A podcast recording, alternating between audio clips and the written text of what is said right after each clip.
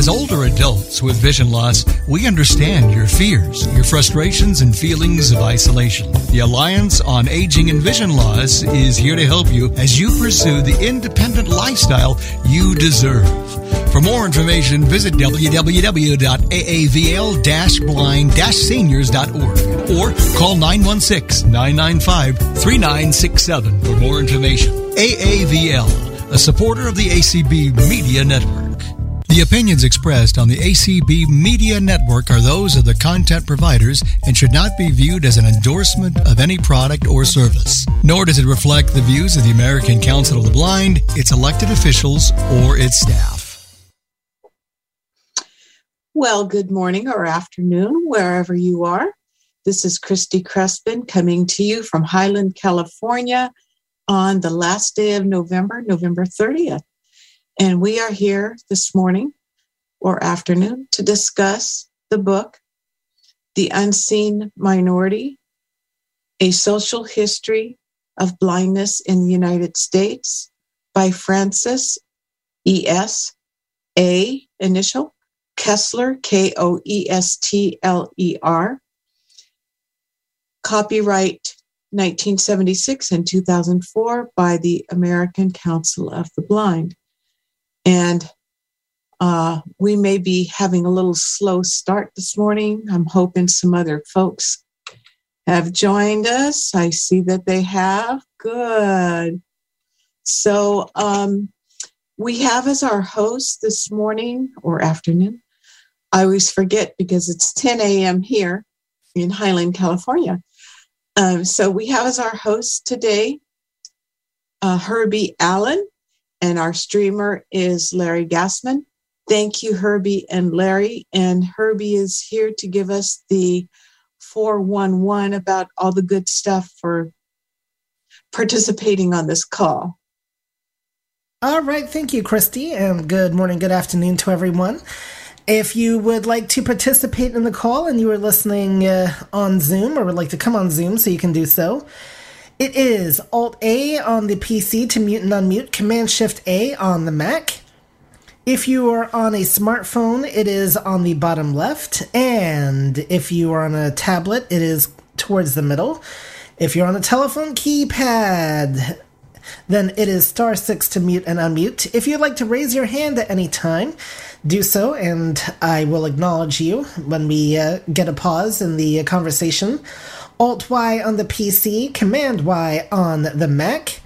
If you are on a smartphone or tablet, it is under More, and just uh, swipe to the right till you get to the raise hand button.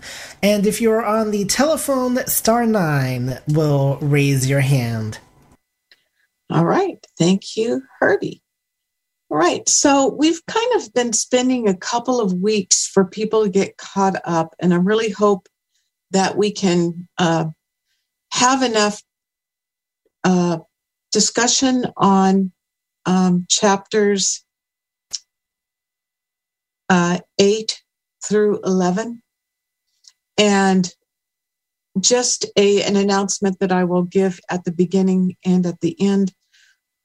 I will be on vacation um, a lot this month. So, our only call for um, this uh, time period till the end of the year will be today's call discussing chapters 8 and 11 uh, 8 through 11 and then on uh, december 14th tuesday we will be discussing chapters 12 13 and 14 and 14 is really interesting because it's going to be talking about randolph sheppard um, and of course, we covered some of that in People of Vision. So this kind of gives a, a little different uh, perspective.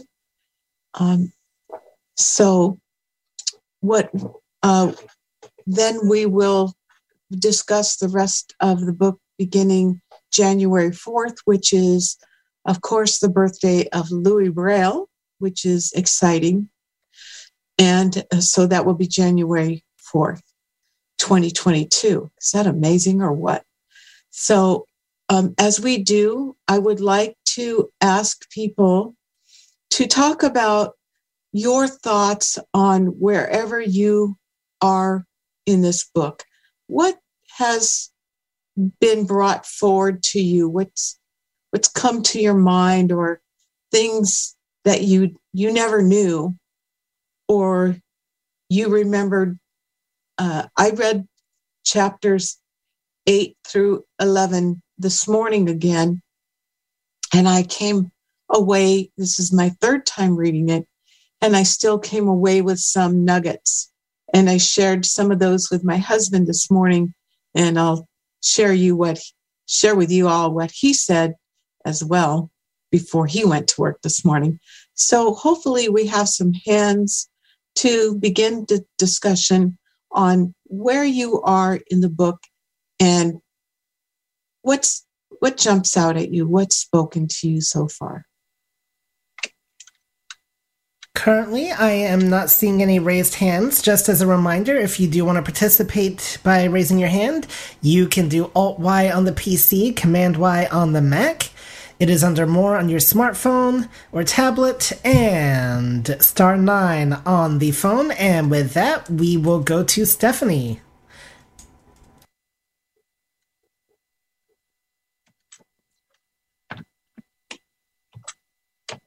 Oh, Stephanie, computers. you may speak. Yes, I I do believe that you know uh, it.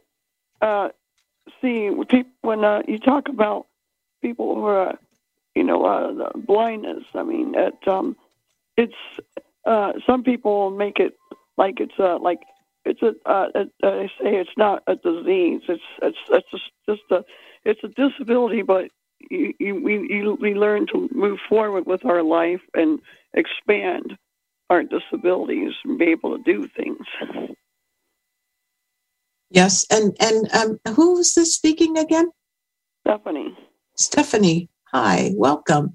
So, mm-hmm. where are you in terms of um, where you've uh, read so far through this book, or have you? Uh, they've uh, they, it talked about it, it just it talks about how you know how people how people deal with blindness and uh, different ways to mm-hmm. you know how and uh, and I believe that it's true that uh, you you can, you can deal with it in, in many different ways by learning braille and mm-hmm. right. And I, I like that. Good. Thank you so much stephanie. Appreciate you. And next we have larry. Mr larry. I do have some comments and it's fascinating because today we're used to being surrounded even virtually by blind people. They're all over the place. You can throw a rock mm-hmm. and hit a blind person. It's just amazing. They're all over. Yeah, sorry, didn't mean to hit you in the head. but but I have to keep thinking back to the point and time of of when this book, not when it was written, but what it talks about initially, in in the 1800s and even into the 1900s. And, and, and I can kind of identify with some of it, but I remember going to school to kindergarten in like about 1960, 61. And I didn't know, I knew there must be blind people around somewhere, but I didn't know any of them until I really went to school and until I went to the Foundation for the Junior Blind. Uh, I don't think I went to Braille Institute that early. I think I went there as a volunteer in the 90s. But earlier on, that's how I met blind people. And, and blind people had already begun to gather. But it's fascinating to look back at the early 1920s when APH was just really getting started. And, and the whole concept of blind people could uh, getting together for a common purpose is a fascinating one because before that, a lot of blind people didn't even know there were other blind people floating around and that whole concept keep, keeps it keeps growing and growing and growing and growing as you read further into the book, and people begin to figure out real quickly that it, there are strength in numbers, and not so much when you're by yourself, and that's just a cool concept to think about that has just started where we are now reading, and how it begins to add and fuel fire to later on to where we can really do some good. Thank you. Yeah, I think about how um, I know when I was a little girl, I was, I don't even remember if I was in kindergarten yet. I met um, a blind couple, Mr. and Mrs. Valencia. And and uh, I don't remember them. I just re- remember in my mind meeting them. I don't know how much we interacted, um, and I don't know where they came from. And then uh, at the age of six, I started going to the Foundation for the Junior Blind.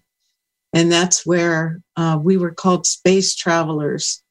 And so then I met some people, and I hadn't gone, I had just started going to school with blind kids and other uh, kids with different dis- disabilities. Um, so, can you imagine growing up and not knowing any other person who's blind. So then, I mean, I don't know, do you guys do this? When I know that there's someone, my daughter or my husband or someone explains to me, hey, there's a someone with a guide dog, or I hear someone with a cane or something, I want to know who that person is.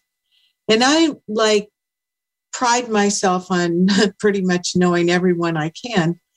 But still it's like, who is that? I wonder if I know that person. I go up and talk to them. Yeah, I in restaurants, etc. Sure. Mm-hmm. Yeah, I do if I can. And and so can you imagine being in the world and not knowing one other blind person? And then we find out that there's people like Robert Atkinson who started the Braille Institute. And I believe Robert Irwin, right, is was blind um, from from the American Foundation for the Blind, and there's other blind folks, and people are surprised because what they're blind and they don't all think alike. And we do have another raised hand. Okay. Alan. Okay, Mr. Alan Ramos. Hello, how are you guys? Hello, good. The reason why I'm reading this book, I find that is a lot of challenges with blind individuals. That's how come a lot of blind individuals try to help themselves and anyone else that is blind because they see the real need for that. True. Help other blind individuals, you know, by just reading this book. I think really points it out. It does. It really does. And and you know the the the some of the helpfulness, even if you didn't want to, like Helen Keller was like, I don't need no stinking talking books. I don't know why other people need them. It's going to take away from Braille. So, but what does she do in in uh, in the long run? She doesn't raise money for talking books, but she lends her name behind the idea of the talking book, which then brought other people like Will Rogers aboard. Any other hands? Regina. Regina?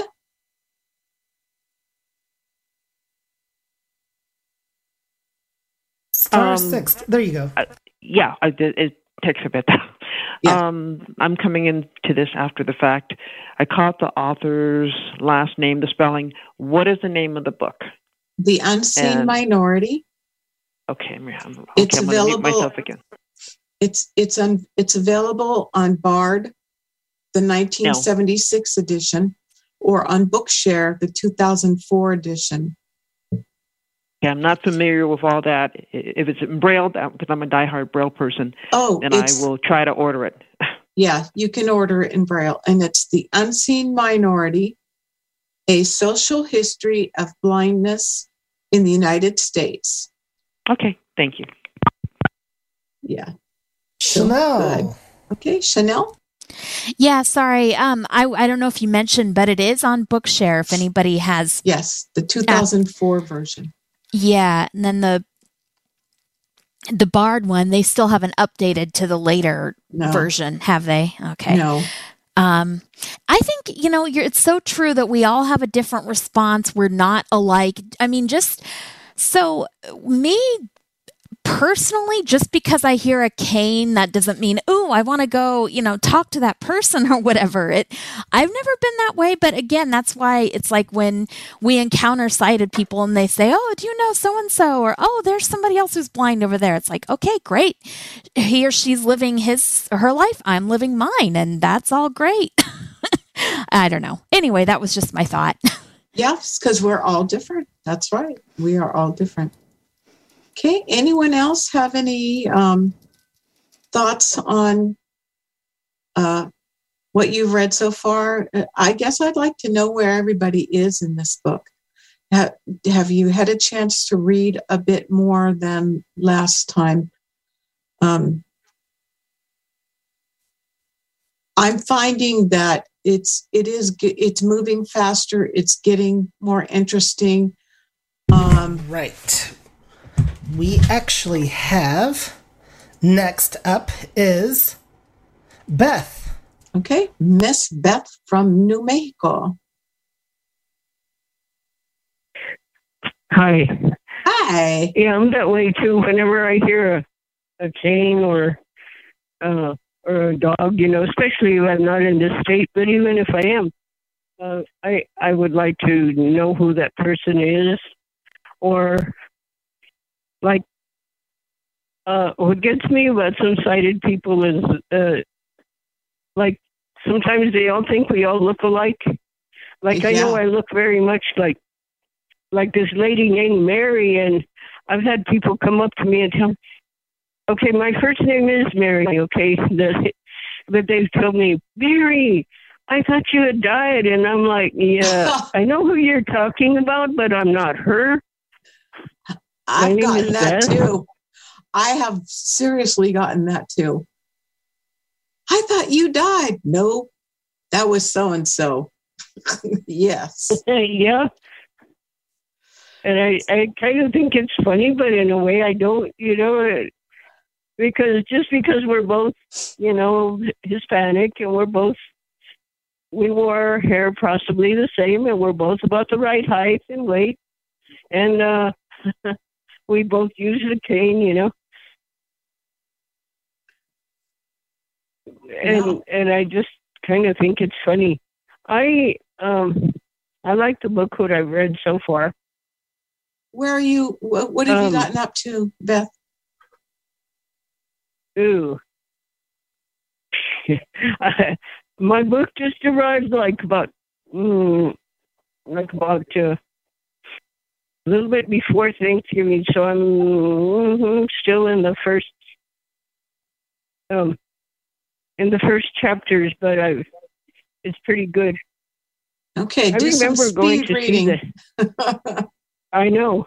I remember going to see the Helen Keller Institute though, um, when I was very young because they um, they told me about it. You know, when when we went to New York, my my aunts and uncles do it. Would you like to go see? And I thought it was, I thought it was pretty cool. Or the not the not her institute, but you know what I mean. Her yeah, her foundation and you know.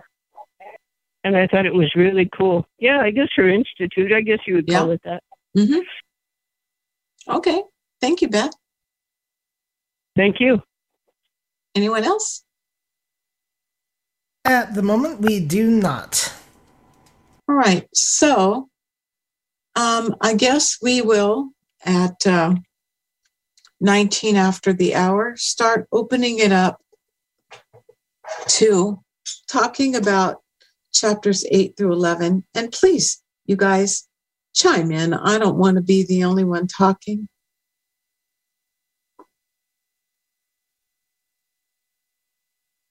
So let me just ask um,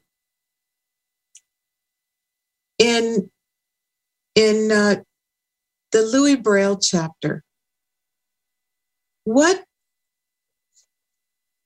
what stood out to you guys in the Louis Braille chapter if you got that far?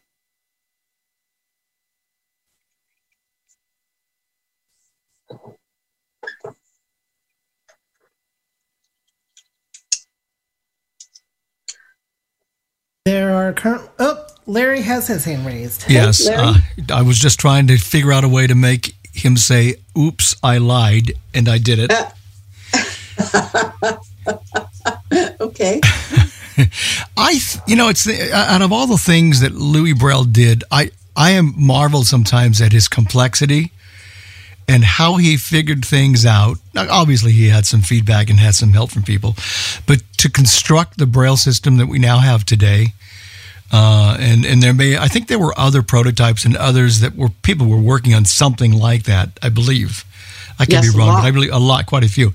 But he actually got to the point where he pretty much gave us what we have today, and to build degrees or degrees of elements of the system upon elements of the system, you know, uh, dots one through J, you know, the first 10 letters of the alphabet, and then continuing on from them there. I mean, that's somebody with a pretty good analytical mind to figure out ways in which this would work using the least amount of keys because it's not a QWERTY typewriter or anything like that. It's a it's a small group of keys, and to build on top of, build on top, and build on top of what had come before. I think it's just a fascinating idea, and I'm not sure that I would have ever come up with it. But but so he was a, a pretty ingenious person. Thank you, Stephanie. Yeah. Stephanie.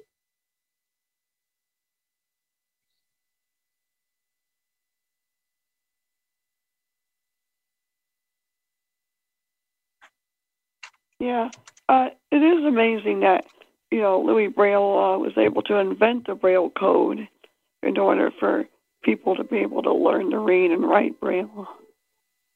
Uh, but uh, yeah, and the only bad thing was when he was like 14 years old. I mean, uh, I I think it, it, it, he he was in school, but he had to leave the school because of some circumstances that happened right you know with his with his dad or his mm-hmm.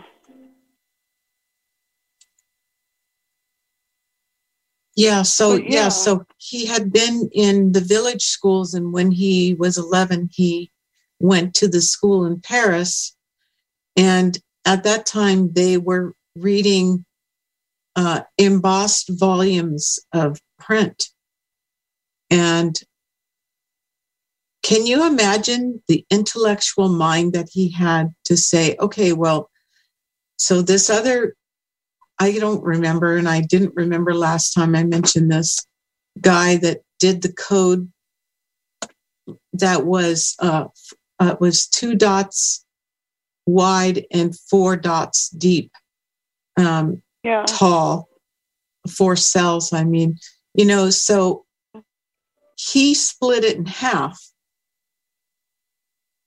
he taught it to all his all his you know all the all his friends and then began teaching it to all the students as he became a professor. Well, and yeah, that's good. I mean i mean uh...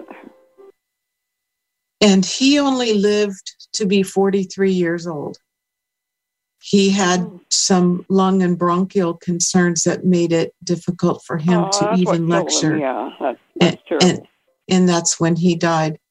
Um, hmm. Can you imagine what would have happened had he lived? And the other thing that speaks out to me, and I don't know if you all think about this, but what would Louis think if he read UEB today? Hmm, I don't know. He'd probably he'd probably learn it, you know. Uh, he'd probably think it'd be pretty amazing if he if he will, if he was able to be alive and and and be able to correspond with that. Yeah, I think he would embrace it.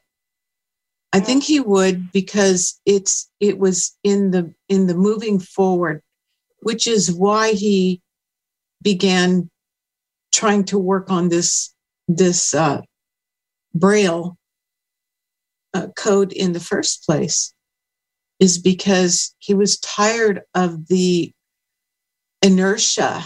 Oh my God, can you imagine how tired that, first of all, how huge those books were? And I bet they were not of small size. Um, I just keep picturing um, large, thick, heavy.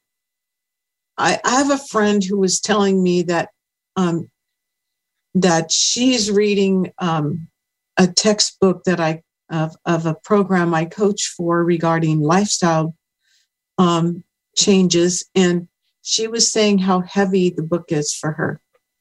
Oh gosh! And I think about how heavy these Braille books were for um, because remember being a child do you guys remember how heavy the braille books were for us as little kids? Oh yeah. And the oh. and the oh. materials they were kept in when they mailed them to you. They were yeah, lethal. right. yeah. They were. Yeah. So i can just picture louis braille with this gargantuan heavy book going, there's got to be a better way. And um, and then they talked about uh, Braille grade one and a half in America and how Europe was so much ahead of us in terms of uh, Braille, in terms of Braille code. And um, after um, the Braille Authority of North America, BANA, was formed, um, how um, when they began uh, addressing upgrading Braille, how we fought, I fought it. Oh my God, I'm never going to learn. This is stupid, this new stuff. But can you imagine us reading grade one and a half Braille for school and for literature? No. Yeah. Mm, I think I started with grade two in school. Yeah, we, we did. We did. Yeah. But can you imagine no. had we not moved no, to grade two, how nation would have been in A T I O N? I, I can't imagine. Yeah, I can't imagine how. See, from right now, I live in an apartment with John, and space is not yeah, at a premium, premium, but it's it's it's pretty close to that. I turned down uh, somebody asked me if I wanted a Braille Bible the other day, and I said no, I wouldn't mind it, but I, I don't have the space.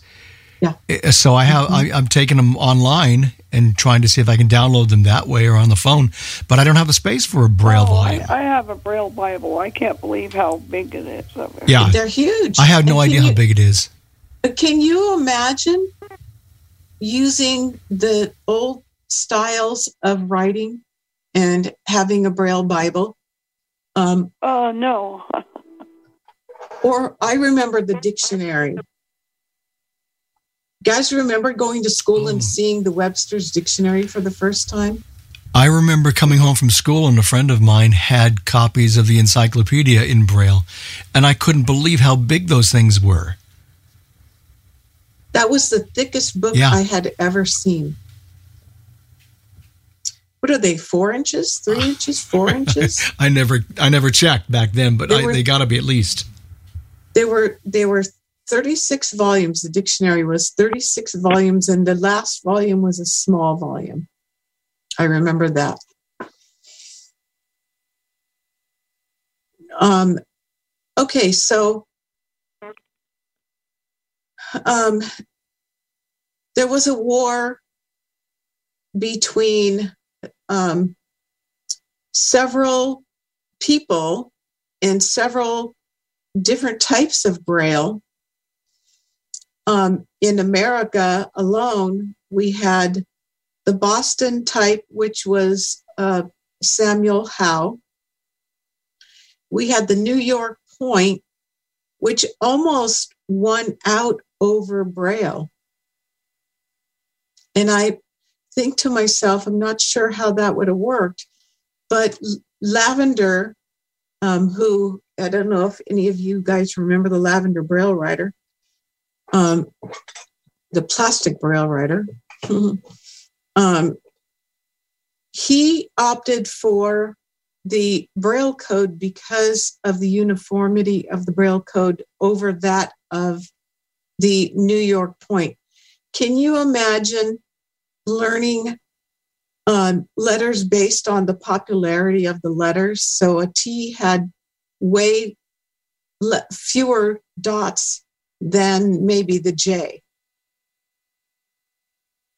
Um, gosh, to me, that just, my brain can't wrap around that. I guess it's like Scrabble points. you get the X or the J or the Q or the Z, right? And Alan has his hand raised. Okay, Alan. Yeah, the slate and stylus when it did come out, you know, I guess with from the early beginning of Braille uh, for the slate and stylus. Uh huh. Well, it came out before the Braille writers did. Yes. I just wondering all the equipment that was developed, you know, during that time and after during the 40s and the 50s, what was being used in schools then, you know, as it is of today. Uh-huh. And and so um you know the slate and stylus that was also a takeoff from the from the night code yes. um, that was um, introduced and and from which Louis Braille took the the dot system. Um, but I think that it was it was a little different. Um, and the other thing, uh, a couple of things that I kind of gleaned from reading this morning, again, like I said, third time's a charm. Um, transcribers hand copied Braille with the slate and stylus. That to me is amazing. When did you all get introduced. We do actually did. have another raised hand. I wasn't sure if you were done. Yeah, I do, and I want to ask this question as a, as an aside. When uh, when did you all, if you did, learn the slate and stylus? Okay, so who's our next hand? Nellie. Nellie. Good morning. Good morning. Um, I learned the slate and stylus um, at age 14. And um, um I, um, um, since I had really good partial vision um, in my left eye, um, you know, it was the practice back then not to teach a child Braille, even though if you have an eye condition that could be progressive, they didn't have the um, forward thinking to to prepare you. So, Correct. you know, when I was at the point where I couldn't um, see print, then, you know, they were scurrying around trying to figure out. So I went to a private, um, I went to the, the Jewish Braille Institute in New York, and they taught me Braille. And I learned it, um, I learned it in six months uh, through grade 2 mm-hmm. I remember my friend, um, she showed me the Braille cell before I started learning it. Uh, she showed me the Braille cell um, in her backyard in the snow.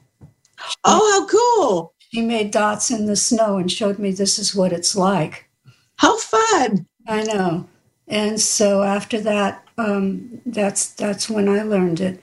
But um, thinking about the book um, and how incredible it was that um, all of these volunteer associations of women who um, you know, really had an interest and a drive in transcribing books, and how tedious it must have been using a slate and stylus until such time as um, um, braille embossing machines became available that they could use.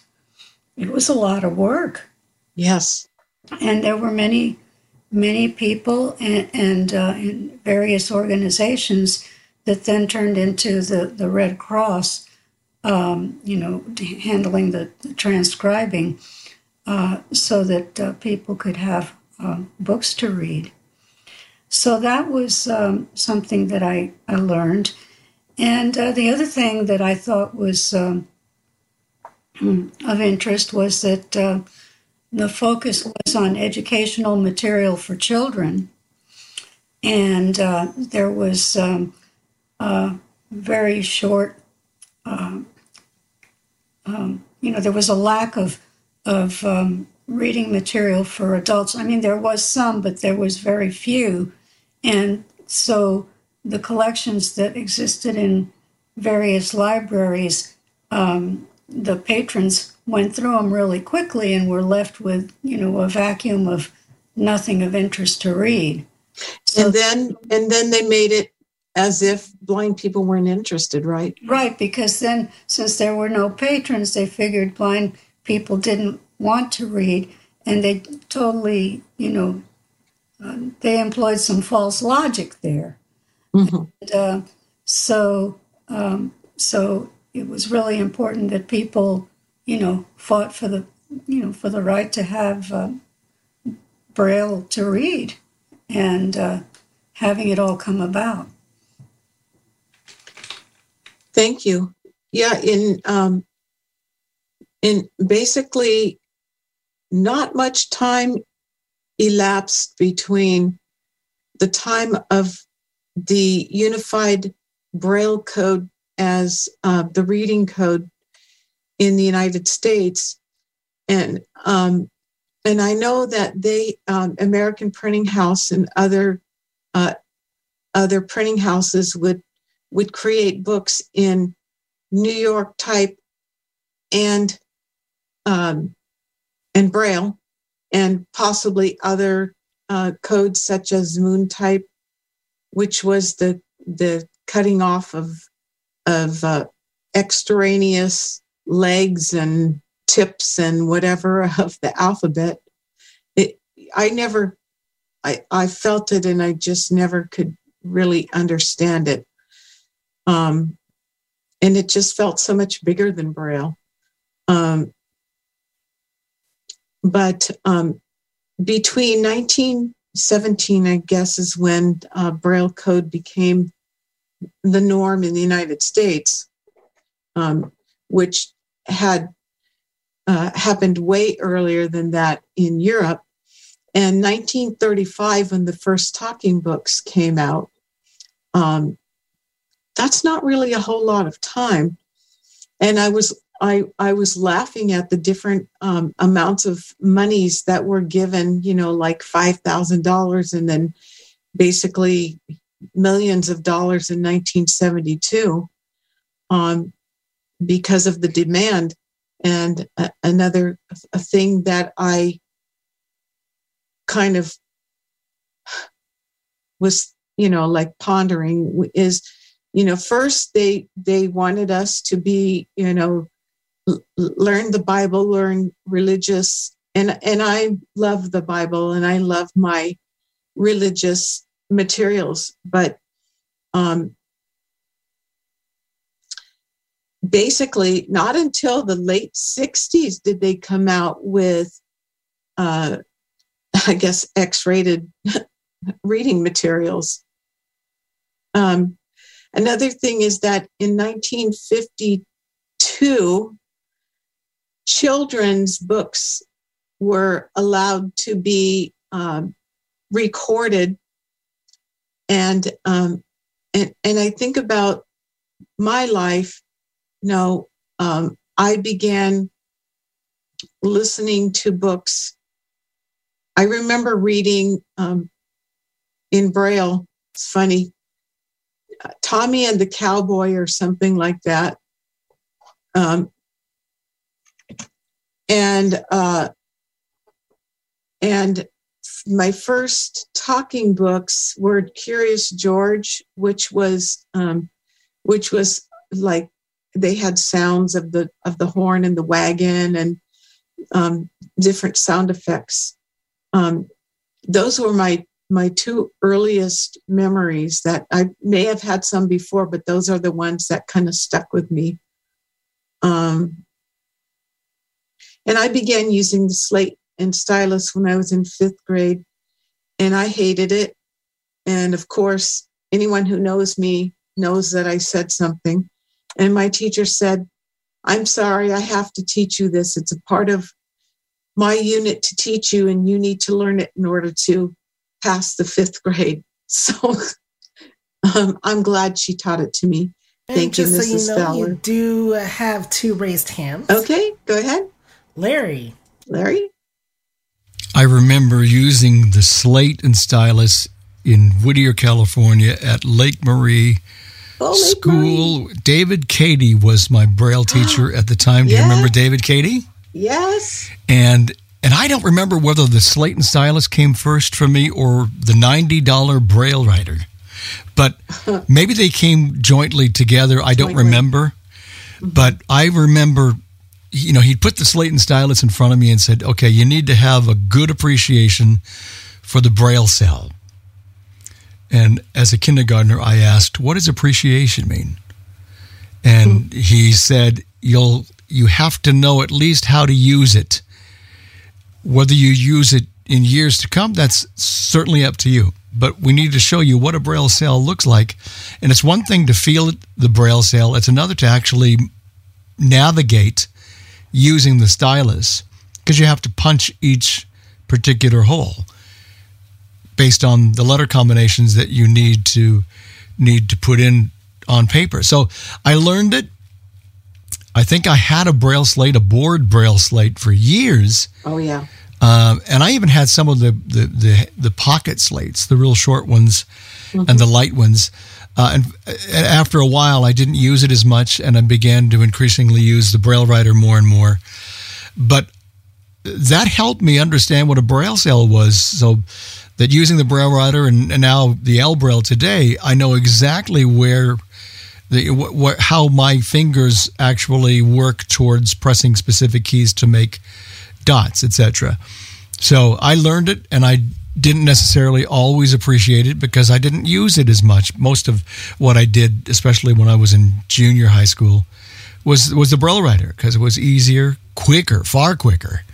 Although I know some people who were pretty quick oh, using the goodness, slate and yes. stylus. My gosh, they were as quick with that as I was with the Braille writer Yeah. it was amazing. But but I'm glad I I wasn't glad then, but I'm glad now that I at least learned the basic idea behind it. Yes, very much so. Thank you.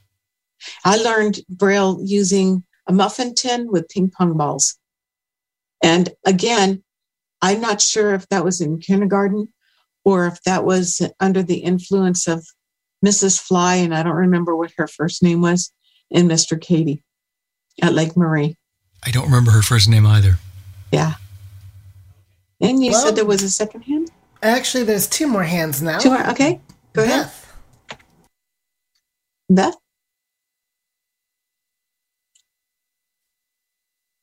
Star six? I learned using I learned Braille using a um, a marble board with six dots and and six little marbles like that. I learned the Braille cell, and then I learned the slate and stylus in um, uh, in third, second or third grade in in the UK because a lot of their a lot of their kids we uh, we used to go to public school in the mornings, and then a resource teacher would come and and teach us in the afternoons. But then uh, when I got back here, I didn't use the slate and stylus too much anymore till till the ninth grade that I went to blind school, and I really, I really by then had forgotten how to use it. And this teacher says, I mean, not forgotten all the way, but this teacher says, I'll give you this one semester to learn how to use it again, and then uh, you can't use your braille writer in the classroom. He was our Spanish teacher, and I'm like, oh man, okay.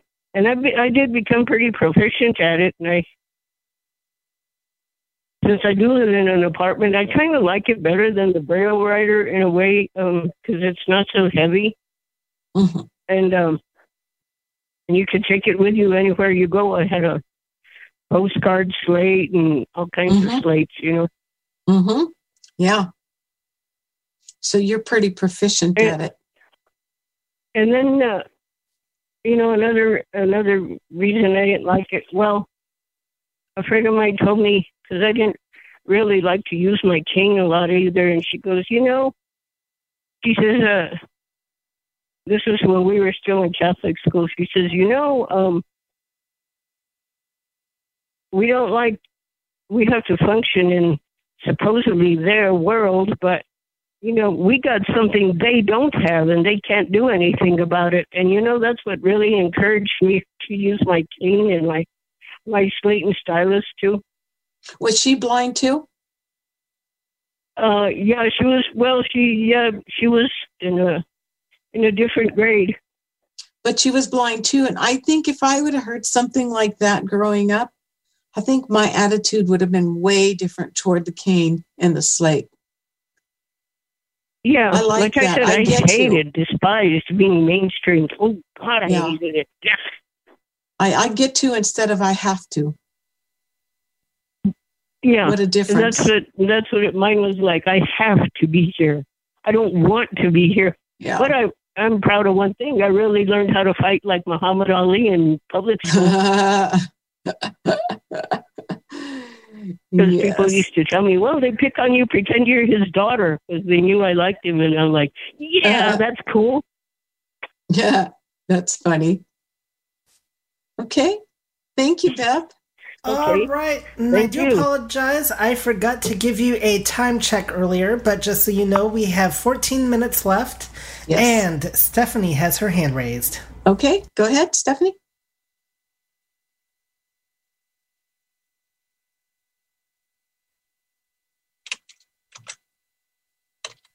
Yes. Um, yeah, I do remember learning how to read, how to read and, and write braille with the with the braille writer. Uh, uh, the the slate and stylus is pretty good. Uh, sometimes one of the slate and stylus, you try to press the two and the four down, and sometimes it, it gets stuck. It don't want to. It don't want to punch. Yeah. Sometimes that happens. Or I have some really interesting labels on my jewelry that I didn't redo. And wrong wrong cells were punched. yeah. hmm Thank you, Stephanie. You're welcome. So, does anyone want to comment on the um, Braille Institute versus APH uh, information that we learned from this book? The Braille Institute is important for people in California because we grew up with the Braille Institute in Southern California, and Robert Atkinson founded the Braille Institute in 1929 what I noticed, if there are no hands, is that he made a lot of claims and didn't follow through with a lot. Um, and then he would act like he was befriending APH just to turn around and basically proverbial stab them in the back um, with his next um, statements that he had made. Um, Braille Institute was supposed to have um, developed um, a, a retinator or something like that. Um, and they had these machines called the stereotypers, which I thought was interesting uh, for talking book machines. Um, and several different uh, models were attempted to be made.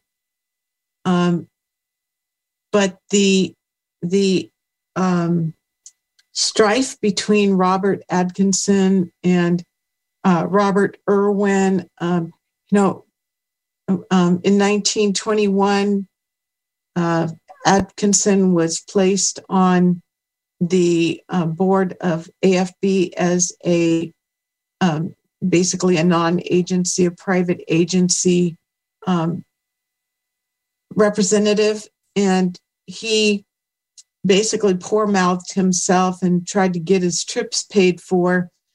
Uh, and so he was uh, taken off of the AFB board in 1924. And that was even before he started the, the Braille Institute in as we know it.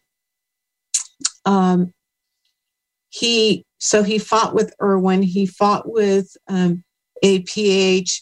Um, he said that you know that they were developing things that they weren't um, and the same kind of thing happened he um, he was upset that he said that they had a monopoly um, at APH and that they wouldn't give the smaller businesses uh, um, any business. But then he got some business and said it was good. And he was a very interesting person that you kind of didn't know where you stood. Um, it's interesting the Braille Institute has done what it, it, it is doing today. Um, and it's interesting to see the differences how the Library of Congress worked and fought and then worked with um, American Foundation for the Blind. And you can see all of these little tiffs going on throughout these chapters.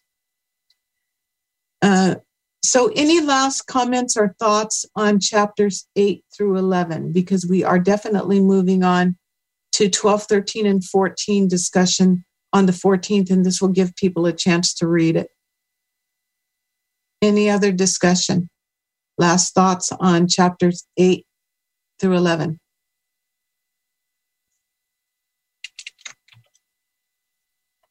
And I know we've had one or two new people come in here, one or two new people. So I remember Alt A on the PC, under more on the smartphone, Alt, uh, I'm sorry, Alt Y on the PC.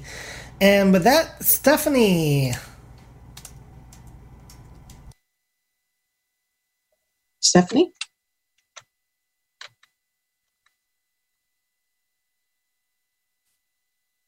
Star six, Stephanie? Yeah. Okay, you got yeah, it. Yeah, and um, uh, yeah, I do like the that history, you know, uh, of you know what took place 1920, you um, that that sort of thing, and uh, and and uh, the history of it. Uh, I, I enjoy learning about history. uh, you know.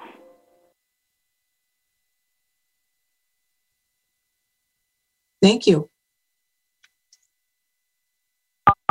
Okay, does anyone who hasn't spoken yet have anything you want to say in this uh, next few minutes?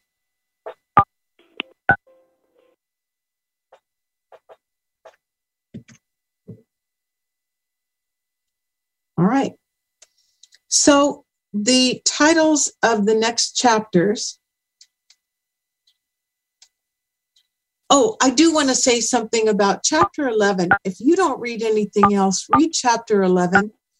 Um, somebody's having a problem with muting. Um, but if you don't get a chance to read anything else, read chapter 11 on the beloved voices. I was astounded. I remember Eugenia Rawls and I remember Alexander Scourby, and there may be a couple of other ones that I remember, but um, they paid um, actors $30 an hour, which that wasn't very much money for uh, for them, but that was actually quite a bit of money for you know the time to read. Um, and some people said that they hated British voices and that women's voices were just too much. And so people complained or loved voices way back since the beginning of talking book time. The other thing is that when they first started making talking books, they used wax uh, cylinders, and if there was a mistake made, they had to stop, trash it, and do it all over again just by one mistake. Yep. That was the same way in, in recording radio and doing radio shows. The people would do right. the shows fourteen thirty. They would be finished, and then they would say, "Oops, there's a mistake in the wax, or it didn't work," and they had to do it all over again. All over again, and and so based on on how we how we get things today, and even then, you know, looking at she talked and Frances talked about until 1972, but I'm you know looking at okay, so between 1972 and this year, that's 50 years. We don't have history of what happened with Braille code or talking books or um, Braille, Braille writing um, or kind of developments, technological developments for 50 years. if anyone can find a book that talks about these things, please let us know. Um, so, um, chapter 12 is called, I'm going to turn my speed down.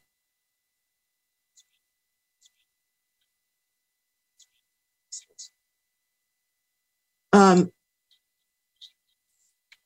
a, chair, a share in the general welfare. Do blind people um, constitute a special class in total entitled to special social protection. So that's chapter 12. Chapter 13, the showcase of the blind.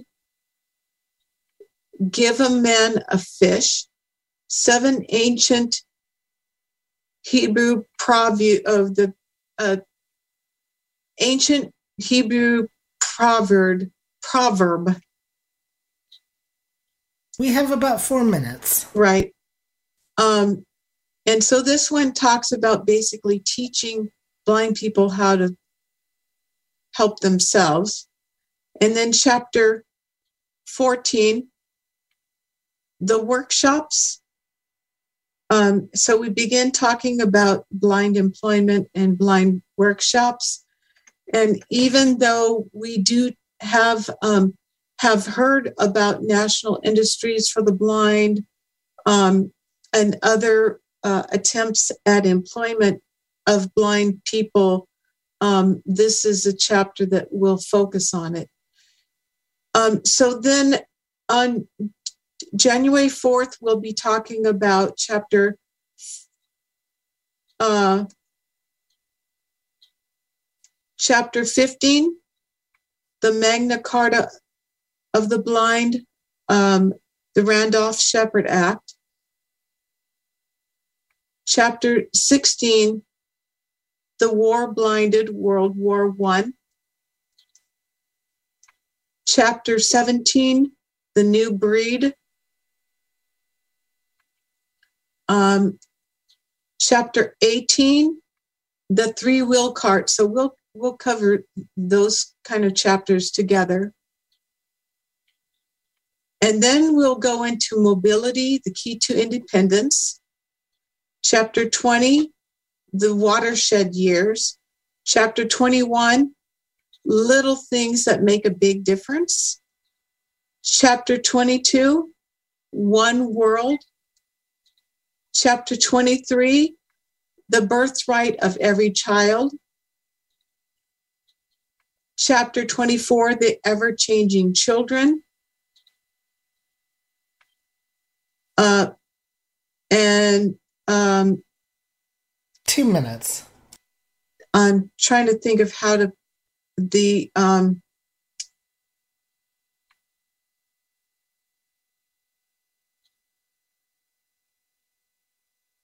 um, the loneliest people Chapter 26, the open channels. Chapter 27, the road ahead. And so um, we'll be covering all of that. So that's quite a bit of, of groupings together. So we'll cover those um, beginning in January. So um, please read through chapter 14. Again, January 4th will be, uh, we'll start covering chapters 15 through 27. Um, the next uh, discussion group will be on December 14th. We will cover chapters 12, 13, and 14. We will be off for the rest of the year and begin again on Louis Braille's birthday, January 4th. Uh, I would like to again thank you, Herbie, for your hosting. Thank you, Larry, for your uh, streaming. And thank you all for uh, the discussion that we had today. And I look forward to our discussion on December 14th. The unseen minority A Social History of Blindness in the United States by Frances, F R A N C E S, initial A, Koestler, K O E S T L E R, copyright 1976 and 2004 by the American Foundation for the Blind, available on Bookshare and Bard. Again, this is Christy Crespin on November 30th. Thank you. Thank you very much. Bye. Bye.